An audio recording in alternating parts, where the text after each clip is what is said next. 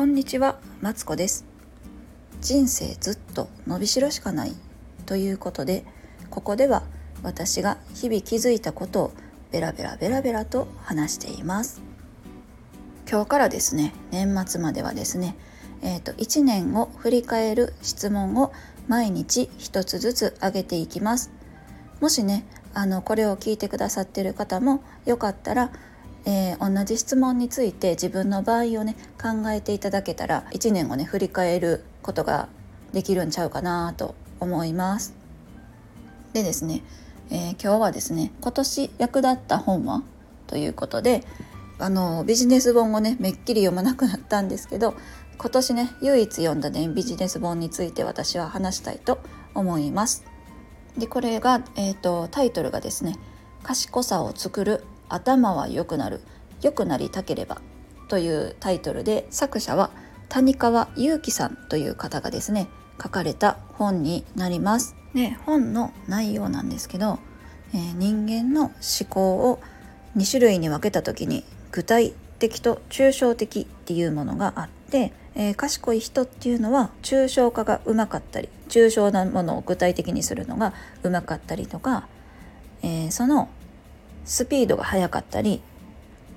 具体的と抽象的をですね往復する回数が多い人が賢いって言うんだよっていうのをですねこの人は書いてるんですね。でそのえーとまあ、抽象具体っていうのはどういうことかっていうのと,、えーと、それをですね高めるためのねトレーニングをねこの本には書かれているんですよ。でですね私は、えっ、ー、となんか読んでみっつってね旦那に言われて久々に読んだ時にですねこう頭がねなんかプルプルするっていうか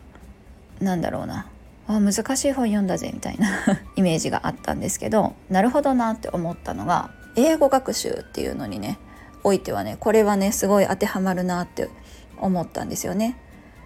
あごめんなさい私ねたまに的を得ない回回答っていうか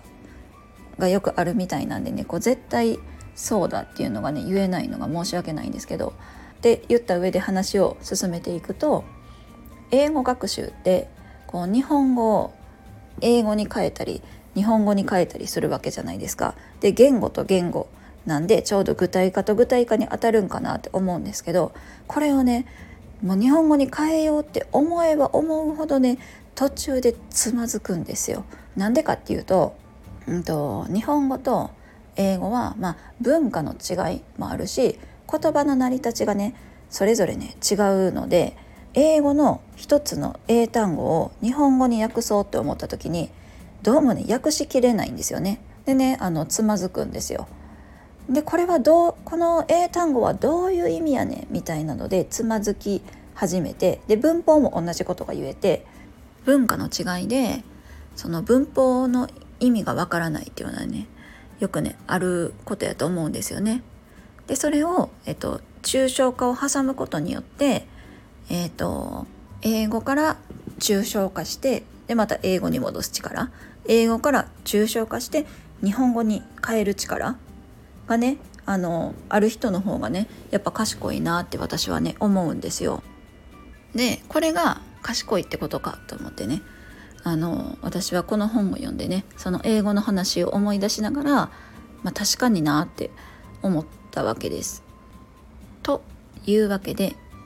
今日は1年を振り返るための質問。役に立った本はということでですね私が今年唯一読んだビジネス本賢さを作るという本を読みました。私の拙い説明でもし興味を持ったらですねとかなんか賢くなりたいとか思ったらですね是非ね読んでもらったらいいんちゃうかなと思います。こんな感じで年末までは一問一答で、えー、今年を振り返っていきたいと思いますのでこれを聞いてくださっている方ももしよければ今年をですね振り返る質問としてですね使っていただけたらなと思います。ここまで聞いてくださってありがとうございます。では失礼します。